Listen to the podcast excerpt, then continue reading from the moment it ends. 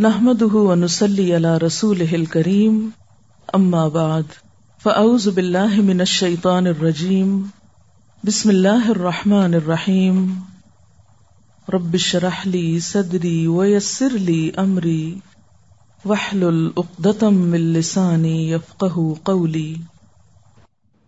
اللہ تعالی کی طرف جانے کے لیے جو تیاری ہم سب کو کرنا ہے وہ اسی صورت میں ہو سکتی ہے جب ہم سیدھے راستے پر چلنے والے ہوں.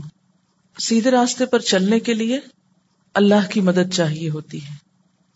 ایاک نعبد و ایاک نستعین، صرف تیری ہم عبادت کرتے ہیں، صرف تجھ سے ہم مدد چاہتے ہیں. تو اللہ تعالیٰ سے مدد مانگنے کے لیے، مدد چاہنے کے لیے ہمیں دعا کرنا ہے. صرف یہ کہنا کافی نہیں کہ ہم تجھ سے مدد چاہتے ہیں، بلکہ کس قسم کی مدد چاہیے، کیا مدد چاہیے. مثلاً اگر آپ کسی سے کہتے ہیں مجھے آپ کی مدد چاہیے، کیا وہ پوچھے گا نہیں کیا مدد چاہیے؟ تو اپنی مدد مانگنے میں بھی واضح ہونا چاہیے. اللہ تعالیٰ کے راستے پر چلنے کے لیے ہمیں اللہ تعالیٰ کے دین کو سمجھنا ہے. دین کو سمجھنے کے لیے اس کی کتاب پڑھنا ہے. اس کی کتاب کو پڑھنے اور سمجھنے کے لیے اچھا حافظہ، دل کا کھلنا، کنسنٹریشن کا ڈیولپ کرنا، اس کام کا آسان ہونا اور زبان کی گرہ کا کھلنا بہت ضروری ہے، کیونکہ سیکھنے کے عمل میں غور سے سننے کے بعد اس قابل ہونا بھی ضروری ہے کہ آپ اپنی سمجھی ہوئی بات کو دوسرے تک پہنچا سکیں. اس کے لیے قرآن پاک میں ہمیں ایک بہت خوبصورت دعا سکھائی گئی جو بنیادی طور پر اللہ تعالیٰ نے موسیٰ علیہ السلام کو سکھائی تھی. موسیٰ علیہ السلام کو جب فرعون کے دربار میں بھیجا جا رہا تھا اللہ تعالیٰ کی بات بتانے کے لیے، تو اس وقت یہ دعا سکھائی گئی تھی. یہ دعا آپ سب کے پاس ہوگی، آپ کے پاس موجود ہے، اگر نہیں تو آپ لے سکتے ہیں بعد میں. اس کو کھول کے سامنے رکھ لیجئے، کیونکہ سیکھنے کے لیے سننا، دیکھنا، بولنا اور لکھنا ضروری ہے. اس وقت آپ سنیں گے، سن کر دہرائیں گے. جیسے میں بولوں گی مجھ سے سننے کے بعد آپ اس طرح بول کر دہرائیں گے. یاد رکھیے کہ یہاں پر سیکھنے کے ساتھ ساتھ مانگنے کا عمل بھی بیک وقت ہوگا، یعنی دعا ہم سیکھیں گے بھی اور مانگیں گے بھی. ٹھیک ہے، تو چلیے شروع کرتے ہیں. رب اشرح لی صدری ویسر لی امری واحلل عقدۃ من لسانی یفقہوا قولی رب اشرح لی صدری ویسر لی امری واحلل عقدۃ من لسانی یفقہوا قولی رب اشرح لی صدری ویسر لی امری واحلل عقدۃ من لسانی یفقہوا قولی. منہ کے آگے اس طرح ہاتھ نہ رکھے کہ اس کا ایک اسپیکر بن جائے. ہاتھ ہٹا کے دعا مانگنے کا طریقہ ہی ہوتا ہے کہ ہاتھ جو ہے سامنے پھیلے ہوئے ہوں. بالکل جب ہم منہ کے آگے رکھ کے بولے، اگر میں بھی ایسے ہی کروں تو میری آواز کیسے آئے گی، ٹھیک ساؤنڈ نہیں آتی. اس لیے دعا مانگنے کا ایک ادب ہے، اور وہ ادب کیا ہے؟ سامنے ہو ہاتھ. اوکے، قرآن پاک کی دعائیں مانگنے کے لیے ضروری ہے کہ ہمارا پروننسیشن، ہمارا لہجہ، الفاظ کی درست ادائیگی بہت ضروری ہے. یعنی اس کے لیے ضروری ہے کہ ہم اپنا لہجہ بھی درست کریں، ہمارا پروننسیشن بھی درست ہو، صحیح الفاظ اپنے زبان سے نکالیں تاکہ دعا میں تاثیر پیدا ہو. مثلاً اگر آپ دعا مانگ رہے ہیں لیکن جو کچھ آپ مانگ رہے ہیں وہ لفظ ہی درست ادا نہیں کر رہے، اور کیوں نہیں کر رہے؟ کہ آپ کو وہ لفظ پڑھنا آتا نہیں یا صحیح ادا کرنا آتا نہیں، تو اس سے اس دعا کی تاثیر پہ فرق پڑتا ہے. جو لوگ پہلے سے یہ دعا جانتے ہیں وہ بھی دعا مانگنے کی غرض سے ساتھ ساتھ دہراتے رہیں. وہ یہ سوچ کر خاموش نہ بیٹھیں یا توجہ ادھر ادھر نہ کریں کہ ہمیں تو پہلے ہی آتی. اسی لیے میں نے شروع میں کہا کہ ہم صرف سیکھ نہیں رہے, سیکھنے کے ساتھ ساتھ اس وقت دعا مانگ بھی رہے ہیں, اس لیے ہمیں بے توجہی سے نہیں مانگنا. چلیے اس کا ترجمہ کرتے ہیں. ربی, اے میرے رب, اشرح, کھول دے, لی, میرے لیے, صدری, میرا سینہ, وا اور, یسر, آسان کر دے, لی, میرے لیے, امری, میرا کام, واحلل, اور کھول دے, عقدتن, گرہ, من لسانی, میری زبان کی, یفقہو, وہ سمجھ جائیں, قولی, میری بات. اے میرے رب, میرے لیے میرا سینہ کھول دے اور میرا کام آسان کر دے اور میری زبان کی گرہ کھول دے تاکہ وہ میری بات سمجھ سکیں. اللہ تعالیٰ کو پکارا جا رہا ہے اللہ کی کتاب پڑھنے سے پہلے, علم حاصل کرنے سے پہلے, کہ اللہ میرا سینہ کھول دے. سینے میں کیا ہوتا ہے؟ دل. دل کا کھلنا, اس سے کیا مراد ہے؟ کہ میں یہ کام شوق سے کروں, خوشی سے کروں, رغبت سے کروں, توجہ سے کر سکوں, کیونکہ جس کام کے لیے دل کھل جائے وہ کام آسان ہو جاتا ہے. کیونکہ یہ قرآن پاک دل پر اترا, تو جب تک اس کتاب کے سیکھنے میں دل شامل نہ ہو, شوق شامل نہ ہو, تو یہ کتاب پوری طرح سمجھ میں نہیں آتی. تو اس لیے پہلی بات کیا کہ میرا دل کھل جائے, میرا سینہ کھل جائے, سینے کی گھٹن دور ہو جائے, سینے کا بوجھ ہٹ جائے. شرح کا لفظی معنی ہوتا ہے کسی چیز کو ڈائسیکٹ کرنا, چیرنا. تو آپ دیکھیں کہ اوپن ہارٹ سرجری جب ہوتی ہے تو کیا کیا جاتا ہے؟ سینے کو کھولا جاتا ہے, پھر اس میں سے دل کو آپریٹ کیا جاتا ہے, یا جو بھی اس میں اصلاح کرنی ہوتی ہے وہ کی جاتی ہے. کیونکہ اگر دل بند ہو جائے تو جسم کام نہیں کر سکتا. تو جسمانی صحت کے لیے بھی دل کا صحیح کام کرنا ضروری ہے. اسی طرح روحانی صحت کے لیے, اللہ تعالیٰ کی کتاب پڑھنے اور سیکھنے کے لیے بھی دل کی اصلاح اور دل کا کھلنا بہت ضروری ہے. اس لیے پہلی دعا کیا ہے کہ اللہ میرا دل کھول دے. بند چیز کے اندر اگر کچھ ڈالا جائے تو آپ دیکھیں گے کہ وہ اوپر سے ہی بہہ جائے گا. مثلا اگر آپ ایک گلاس میں پانی ڈالنا چاہتے ہیں اور گلاس اوپر سے بند کیا ہوا ہے, اس کے اوپر کوئی اور ڈھکن رکھا ہوا ہے, تو جو پانی بھی آپ ڈالیں گے وہ کہاں جائے گا؟ باہر چلا جائے گا. اسی طرح اگر بند دل کے ساتھ, گھٹے ہوئے دل کے ساتھ ہم اللہ کی کتاب پڑھیں گے تو وہ باتیں جو ہمارے اندر اترنی چاہیے, ہماری روح اور زندگی اور عمل کا حصہ بننی چاہیے, وہ سب باہر ہی باہر گر جائیں گی. اس لیے رب اشرح لی صدری, آپ کی توجہ آپ کے دل کی طرف ہو, محسوس کریں, امیجن کریں کہ دل کھل رہا ہے. رب اشرح لی صدری, رب اشرح لی صدری, پھر ہے ویسر لی امری, اور میرا کام آسان کر دے.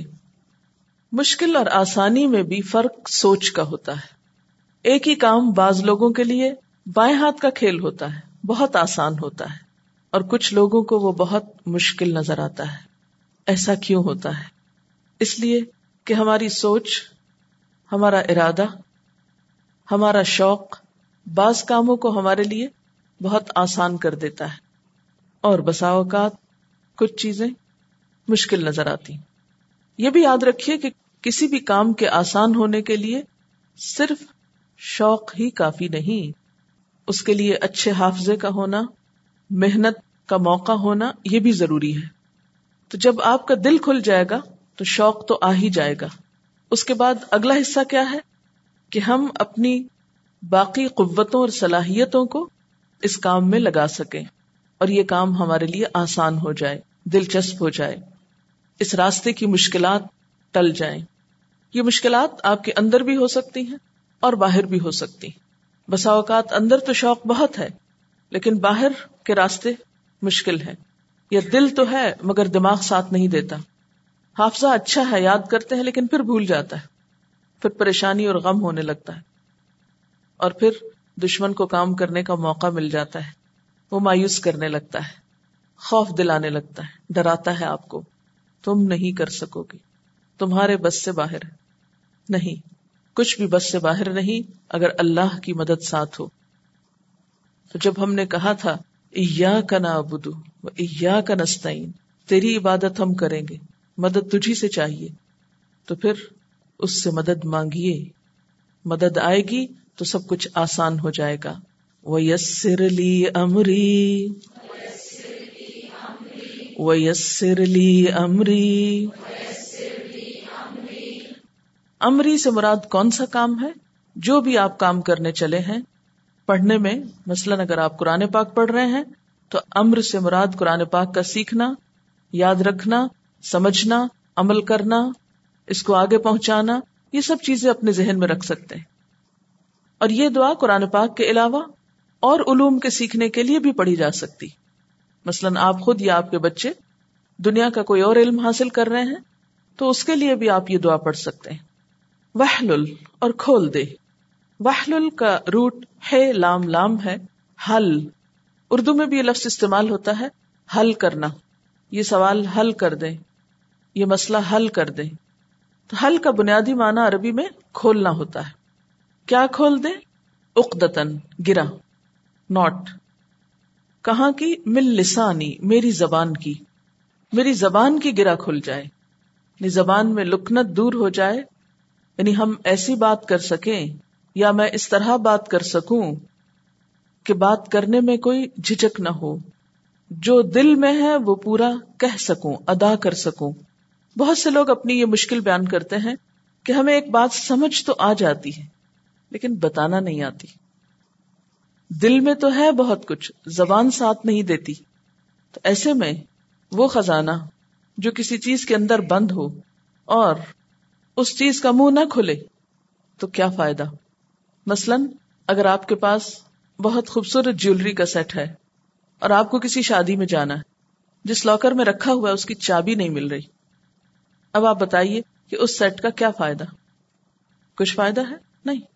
فائدہ اس صورت میں ہے کہ اگر آپ اس کو کھول سکیں اور وہ اس فنکشن کے موقع پر باہر نکلے, موقع کی مناسبت سے وہ آپ کے پاس ہو اور آپ اس کو پہن کر انجوائے کر سکیں. اسی طرح آپ کے خیالات بہت خوبصورت ہو سکتے ہیں, آپ کے پاس علم کا خزانہ ہو سکتا ہے, لیکن اگر موقع پر وہ خزانہ برآمد نہیں ہوا, وہ سیٹ باہر نہیں آیا, تو موقع گزرنے کے بعد یا بے موقع آپ اس کو پہنیں گے بھی, آپ کو وہ خوشی حاصل نہیں ہوگی. اسی طرح اگر آپ کو بھوک لگی ہے, کھانا موجود ہے, لیکن جس برتن میں کھانا ہے اس کا ڈھکن کھل نہیں رہا, خوشبو آ رہی ہے آپ کو, ڈھکن نہیں کھل رہا, اب بتائیے کہ آپ کی کیفیت کیا ہوگی؟ ایک تکلیف کی سی کیفیت ہوگی نا. اب آپ دیکھیے کہ بالکل اسی طرح علم ہے آپ کے پاس, دوسرا پیاسا ہے, بھوکا ہے آپ کے پاس بیٹھا ہو, آپ کو بتانا ہی نہیں آ رہا, آپ کو دینا ہی نہیں آ رہا, آپ کو کھلانا ہی نہیں آ رہا, آپ کو اپنی بات کہنے ہی نہیں آ رہی, اس وقت کتنی تکلیف ہوتی ہے. گویا آپ کے پاس صلاحیت ہے, نعمت ہے, لیکن آپ اس سے فائدہ اٹھانا نہیں جانتے, نہ فائدہ اٹھا رہے ہیں نہ فائدہ پہنچا رہے ہیں. اس لیے یہ دعا مانگنا بہت ضروری ہے کہ واحلل عقدۃ من لسانی, میری زبان کی گرہ کھول دے, یفقہوا قولی, وہ میری بات سمجھ جائیں. وہ سے مراد کون؟ جن کے سامنے میں یہ بات کر رہی ہوں, جن تک یہ بات پہنچا رہی ہوں, خواہ وہ سامنے بیٹھے ہیں یا وہ کہیں دور سن رہے ہیں. میں جب یہ دعا پڑھتی ہوں تو اس وقت چونکہ میری کیسٹ ریکارڈ ہو رہی ہوتی ہے تو پھر میں ساتھ ہی نیت کر لیتی ہوں کہ یا اللہ, جن لوگوں تک کیسٹ کے ذریعے بھی یہ آواز پہنچے وہ بھی میری بات سمجھ لیں. تو یہ دعا پھر صرف حاضرین کے لیے نہیں ہوتی, غائبین کے لیے بھی ہوتی. اور پھر آپ ایک بات کسی کو سمجھاتے ہیں وہ آگے دوسرے تک پہنچاتا ہے. اگر آپ صحیح کنوے کریں گے تو دوسرے تک بھی صحیح بات پہنچے گی. یہ ریکارڈنگ کے سلسلے تو اب شروع ہوئے ہیں, پہلے زمانے میں تو ایسا نہیں ہوتا تھا. تو یا اللہ, جو علم میں اپنے بچوں کو دوں, جو علم میں اپنے طالب علموں کو دوں, جو علم میں کسی کو بھی دوں, وہ اس قابل ہو کہ میرے بچے اور میرے طالب علم اس کو سمجھ پائیں, ان کے دل میں بات اتر جائے اور یہ نور پھیلتا چلا جائے. اس لیے قرآن حکیم پڑھنے سے پہلے, پڑھانے سے پہلے یہ دعا پورے شوق اور ذوق سے مانگنا, خشوع و خضوع سے مانگنا آئندہ کے مرحلوں کو بہت آسان کر دیتا ہے. اب اس کو سمجھ کر دوبارہ اس کو پڑھتے ہیں. رب اشرح لی صدری. اب دعا مانگتے ہوئے آپ امیجنیشن سے بھی کام لیں گے. جب صدر کی بات ہو, سینے کی, تو اپنی توجہ اپنے دل کی طرف رکھیے. جب امر کی بات ہو تو اپنے کام کی طرف رکھیے. جب لسان کی بات ہو تو زبان کی طرف, ایکسپریشن کی طرف توجہ رکھیے. جب یفقہو کی بات ہو تو لوگوں کی طرف توجہ رکھیے کہ جہاں جہاں میری بات پہنچے وہ سب سمجھے اس کو. اگر آپ شعور سے دعا مانگیں گے, پوری توجہ سے, تو انشاءاللہ دعا قبول ہوگی. اور اگر آپ لاپرواہی سے صرف لفظ دہرائیں گے تو حدیث پاک میں آتا ہے کہ اللہ تعالیٰ کسی غافل دل کی دعا نہیں سنتے. کس کی دعا نہیں سنتے؟ غافل دل کی. دعا مانگتے وقت آپ کی پریزنس ضروری ہے, حاضری ضروری ہے. کس کی حاضری؟ دل و دماغ کی حاضری. رب اشرح لی صدری ویسر لی امری واحلل عقدۃ من لسانی یفقہوا قولی. رب اشرح لی صدری ویسر لی امری واحلل عقدۃ من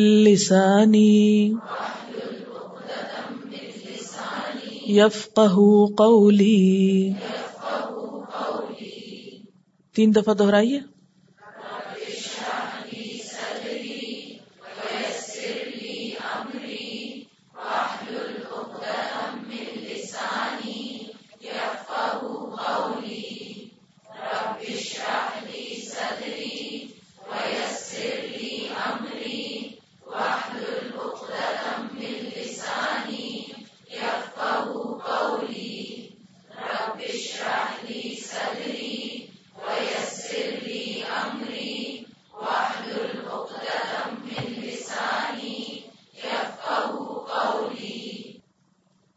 دعا مانگتے ہوئے دیکھنا کہاں چاہیے مجھے, میں کیا کر رہی ہوں اس وقت, کہاں دیکھنا چاہیے؟ کہیں بھی نہیں دیکھنا چاہیے, کسی کو بھی نہیں دیکھنا چاہیے. دعا مانگتے وقت اپنے خیالوں میں گم ہو جانا چاہیے. ایک براہ راست کنیکشن اللہ تعالی کے ساتھ جوڑ لینا چاہیے. دعا مانگتے ہوئے انسان اپنے رب کے ساتھ ہم کلام ہو رہا ہوتا ہے. ذرا سوچئے تھوڑی دیر کے لیے کہ کوئی شخص آپ سے بات کر رہا ہے اور دیکھ کہیں اور رہا ہے, کیسا لگے گا آپ کو؟ مثلا میں آپ سے بات کروں اور دیکھوں اوپر, دھیان سے دعا پڑھیں, سمجھ آئے گی آپ کو میں نے کیا کہا؟ نہیں سمجھ آتی. اس لیے کہ گفتگو کرتے وقت آئی کانٹیکٹ کا ہونا بہت ضروری ہے. اگر آپ کی نگاہیں ادھر ادھر بھٹکیں گی تو دعا کی تاثیر میں فرق ہو جائے گا. دعا مانگنے کا ادب ہوتا ہے. یہاں جو ہم اس کمرے میں بیٹھ کے رب اشرح لی سیکھ رہے ہیں, تو یہ صرف لفظ نہیں سیکھ رہے, ان کی تجوید ہی نہیں سیکھ رہے, اس کی تفسیر ہی نہیں سیکھ رہے, ادب اور وقار بھی سیکھ رہے ہیں, کام کرنے کا سلیقہ سیکھ رہے ہیں, دعا مانگنے کا طریقہ سیکھ رہے ہیں. ہم مسلمان ان آداب ہی سے خالی ہو گئے ہیں. علم کی گٹھڑیاں تو بہت سے لوگوں نے اٹھا رکھی, لیکن ادب ختم ہو گیا ہے. تو جس چیز میں روح نہیں رہتی وہ بے فائدہ ہو جاتی. پھر مانگیے, اب تین دفعہ دہرائیے. دعا مانگیے اب.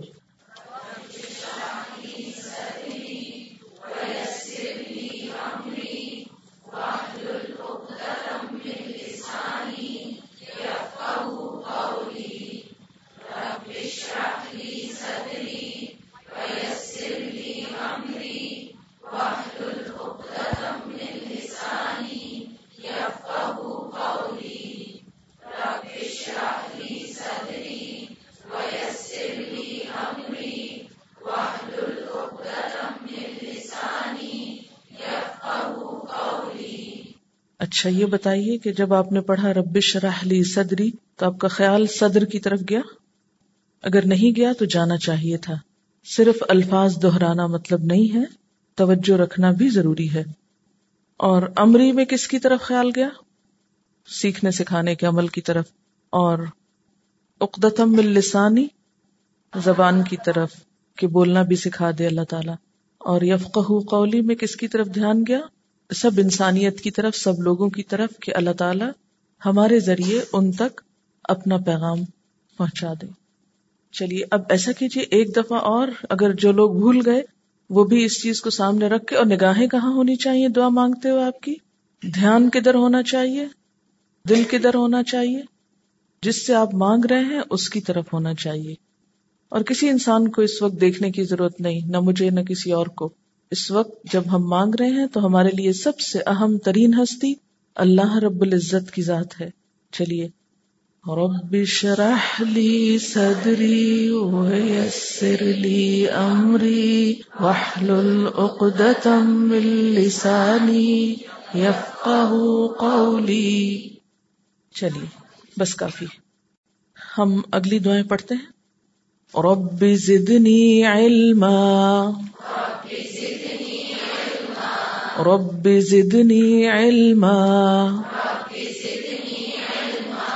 رب زدنی علما، ربی اے میرے رب، زدنی زیادہ دے مجھ کو، زیادہ کر مجھ کو، بڑھا دے مجھ کو، علما علم میں. یہ سورت طٰہٰ کی آیت نمبر 114 ہے. اس میں حضور صلی اللہ علیہ وسلم کو اللہ تعالیٰ ارشاد فرما رہے ہیں وَقُلْ رَبِّ زِدْنِي عِلْمًا، اور آپ کہیے کہ اے میرے رب میرے علم میں اضافہ فرما، مجھے علم میں ترقی دے. کہنے والا کون ہے؟ اللہ تعالیٰ. کس سے کہا جا رہا ہے؟ حضور اکرم صلی اللہ علیہ وسلم سے. کیا ہم میں سے کسی کا علم بھی آپ صلی اللہ علیہ وسلم کے علم سے بڑھ کر ہے؟ نہیں. لیکن اس کے باوجود آپ صلی اللہ علیہ وسلم کو یہ دعا سکھائی جا رہی ہے کہ آپ علم میں اضافے، علم میں ترقی کی دعا مانگیے. تو اگر آپ کے لیے اللہ تعالیٰ کی طرف سے یہ فرمان ہے تو ہمارے لیے کیا ہوگا؟ یہاں پر آپ دیکھیں کہ جس چیز کے اضافے اور جس چیز کی زیادتی اور جس چیز کی کثرت کی دعا ہے وہ چیز بذات خود کیا ہے، جس کو علم کہا گیا. علم اللہ تعالیٰ کی نعمتوں میں سے ایک بہت بڑی نعمت ہے. علم کا خواہش مند، علم کا حریص کبھی بھی سیر نہیں ہوتا، کبھی بھی مطمئن نہیں ہوتا. علم انسان کے دل کے لیے روشنی کا سبب ہے، انسان کے لیے زندگی ہے، مشکلات میں آسانی کا ذریعہ ہے، تنہائی میں دوست ہے، غم دکھ مصیبت پریشانی کے وقت ایک مشعل راہ ہے. اور دل کے لیے خاص طور پر علم اسی طرح زندگی کا سبب ہے، جس طرح زمین کے لیے بارش زندگی کا سبب ہوتی ہے. قرآن پاک میں علم کو بارش سے تشبیہ دی گئی ہے، وحی الہی کو بارش سے مشابہ قرار دیا گیا. جس طرح بارش برستی ہے اور زمین تر و تازہ ہو جاتی ہے، ہر چیز صاف ستھری ہو جاتی، فضا نکھر جاتی، پودے ہرے بھرے ہو جاتے ہیں، ہر چیز کے اندر ایک نئی زندگی، ایک نئی امنگ پیدا ہو جاتی ہے. اسی طرح ہمارے مردہ دلوں پر، ہمارے بے حس دلوں پر جب علم کی بارش ہوتی ہے تو دل بھی اسی طرح لہلہانے لگتے ہیں، چمکنے لگتے ہیں، صاف ستھرے ہونے لگتے ہیں، روشن ہونے لگتے ہیں. اور اس طرح دلوں میں ایک اطمینان اور سکون اور خوشی کی کیفیت پیدا ہوتی ہے، اور انسان کو زندگی کی بہت سی مشکلات آسان لگنے لگتی ہیں. علم کسی بھی چیز کا ہو قابل قدر ہے، لیکن خاص طور پر اللہ تعالیٰ کی معرفت کا علم، دین کا علم، یہ تمام علوم میں سے ایک بہترین نعمت ہے. لیکن علم کے لیے دعا کے ساتھ ساتھ کوشش بھی ضروری ہے، اور کوشش کے ساتھ ساتھ دعا ضروری ہے. علم کے لیے عمر کی کوئی قید نہیں کہ انسان یہ سوچے کہ اب میں بوڑھا ہو چکا ہوں، اب میں کیا سیکھوں گا. آپ کو معلوم ہے نبی صلی اللہ علیہ وسلم کو نبوت 40 سال کی عمر میں دی گئی، تو آپ کو یہ دعا ظاہر ہے کہ 40 سال کے بعد سکھائی گئی۔ تو یہ دعا صرف بچوں کے مانگنے کی نہیں ہے، یہ زندگی کے کسی ایک مخصوص حصے میں مانگنے کی نہیں ہے، بلکہ کب مانگنے کی ہے؟ ہمیشہ مانگنے کی ہے۔ کہا جاتا ہے نا کہ وہ ایک روایت میں آتا ہے، مہد سے لے کر لحد تک، پنگھوڑے سے لے کر قبر تک علم حاصل کرو۔ اگر آپ کھانے کو ایک مخصوص مقدار میں کھائیں تو آپ کا پیٹ بھر جاتا ہے اور آپ کے کھانے کی طلب ختم ہو جاتی ہے، لیکن علم آپ جتنا بھی حاصل کرتے چلے جائیں آپ کی طلب ختم نہیں ہوتی۔ اللہ تعالیٰ نے انسان کے اندر ایسا ظرف رکھا ہے کہ جتنا بھی اس میں علم ڈالتے چلے جائیں وہ کبھی بھی بھرتا نہیں۔ اسی لیے موت سے پہلے بہت سے لوگ کھانا پینا چھوڑ دیتے ہیں، لیکن اگر کوئی شخص اس وقت بھی سیکھنے سکھانے کی کیفیت میں ہو، اس کے بارے میں آتا ہے کہ ہمارے جو اسلاف ہیں، اسلاف سے مراد جو مسلمانوں کے ابتدائی دور کے لوگ ہیں جنہوں نے علم کے لیے بہت بڑی روایات قائم کی، ان میں سے بعض کے بارے میں آتا ہے کہ نزا کے عالم میں بھی جب جان کنی کا وقت تھا اور تھوڑا سا افاقہ ہوتا تو اس وقت بھی حدیث کے سننے اور سنانے اور اس کی روایت کرنے سے نہ چوکتے اور اس سنت پر عمل کرتے کہ مرتے دم تک علم حاصل کیا جائے۔ اور بہت سے لوگوں کے بارے میں آتا ہے کہ ان کی وفات اس وقت ہوئی جبکہ وہ علم کے سیکھنے سکھانے میں مشغول تھے، یعنی اس قدر شوق ہوتا تھا ان کو۔ امام مسلم کے بارے میں آتا ہے کہ وہ ایک حدیث کی تحقیق کر رہے تھے، تو بسا اوقات آپ نے دیکھا ہوگا کہ آپ پڑھتے پڑھتے کچھ کھانے بھی لگتے ہیں اور آپ کو پتہ نہیں چلتا کہ آپ نے کیا کھایا۔ تو اتفاق کی بات کہ ان کے پاس کھجوریں رکھی ہوئی تھی اور وہ پڑھتے جا رہے تھے اور دیکھتے جا رہے تھے اور کھجوریں کھاتے رہے اور وہ انہیں پتہ ہی نہیں چلا کہ انہوں نے کیا کھا لیا، تو اسی میں ان کی ڈیتھ ہو گئی۔ یعنی اس قدر علم حاصل کرنے میں محب کہ دوسری ہر چیز سے بے نیاز اور ہر چیز سے بے خبر اور بے فکر، یعنی اپنے مقصد کے حصول کے لیے اس قدر منہمک تھے۔ اسی طرح اور بہت سے بزرگوں کے بارے میں آتا ہے کہ وہ سکھا رہے تھے یا سیکھ رہے تھے کہ اسی حالت میں ان کی ڈیتھ ہو گئی۔ تو کوشش کے ساتھ ساتھ دعا مانگنا بہت ضروری ہے، اور دعا بھی کون سی؟ جو اللہ تعالیٰ نے اپنے حبیب محمد صلی اللہ علیہ وسلم کو سکھائی۔ کیا؟ رب زدنی علما، رب زدنی علما، رب زدنی علما۔ اب آپ دیکھیں کہ جب آپ یہ دعا پڑھیں گے تو کیا تصور کریں گے کہ کوئی چیز آپ کی طرف آ رہی ہے اور آپ اس کو لینے کے شوقین ہیں اور آپ کا دل نہیں بھر رہا اور آپ اس کو زیادہ سے زیادہ طلب کر رہے ہیں اور لیتے چلے جا رہے ہیں۔ تو آپ یہ دعا مانگیں گے اور امیجن یہ کریں گے اور نیت میں یہ رکھیں گے کہ جس طرح روز ہم یہاں آتے ہیں تو ہم یہاں سے خالی ہاتھ نہ جائیں، اور جو کچھ پہلے ہمیں معلوم ہے صرف اتنا ہی نہ ملے بلکہ اس سے زیادہ ہمارے علم میں اضافہ ہوتا چلا جائے، ورنہ تو یہاں آنے کا فائدہ کچھ نہیں نا۔ چلیے اب زیادہ کو ذہن میں رکھ کے اب دیکھیں کہ انسان بہت سی چیزوں کی زیادتی کی خواہش رکھتا ہے۔ آپ کا کیا دل چاہتا ہے آپ کے پاس زیادہ کیا ہو؟ نہیں، یہ تو اب سن کے یہ باتیں شاید کہہ رہے ہوں، عام طور پر انسان کے دل میں مال کی زیادتی کی خواہش ہوتی ہے، اس پہ کبھی ہم مطمئن نہیں ہوتے، جتنا بھی کسی کے پاس ہے وہ اس سے زیادہ بڑھانے کی فکر میں ہوتا ہے۔ اسلام ہمیں نئی سوچ دیتا ہے، نئی ڈائریکشن دیتا ہے کہ صرف بڑھانے کی چیز وہ نہیں جسے تم اپنے لیے بہت فائدہ مند سمجھتے ہو، کسی اور چیز کی کثرت بھی فائدہ دے سکتی ہے۔ اچھا آپ دیکھیے کہ مال کہاں سے آتا ہے؟ زمین سے آتا ہے۔ علم کہاں سے آتا ہے؟ آسمان سے آتا ہے۔ تو انسان زمین کا نہ ہو کر رہ جائے، یہ صرف نیچے کی طرف دیکھنے والا نہ ہو، اوپر کی طرف دیکھنے والا ہو، اس کی نگاہ بلند ہو اور اس کا تعلق آسمان کے ساتھ ہو، بلندیوں کے ساتھ ہو۔ تو زیادہ علم کی خواہش دراصل بلندیوں کی خواہش ہے، بلندیوں کی تمنا ہے۔ چلیے دہرائیے، اب 3 دفعہ دہرائیے، شاباش، پڑھیے۔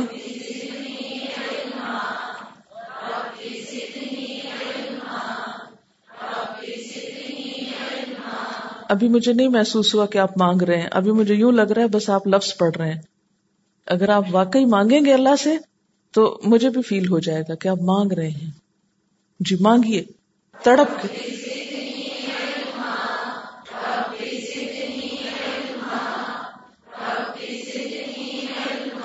مجھے تو اس وقت یقین آئے گا جب کسی کی بھی نگاہ ادھر ادھر نہیں جائے گی. جب نگاہ پھرتی ہے تو مجھے پتہ چل جاتا ہے توجہ کوئی نہیں.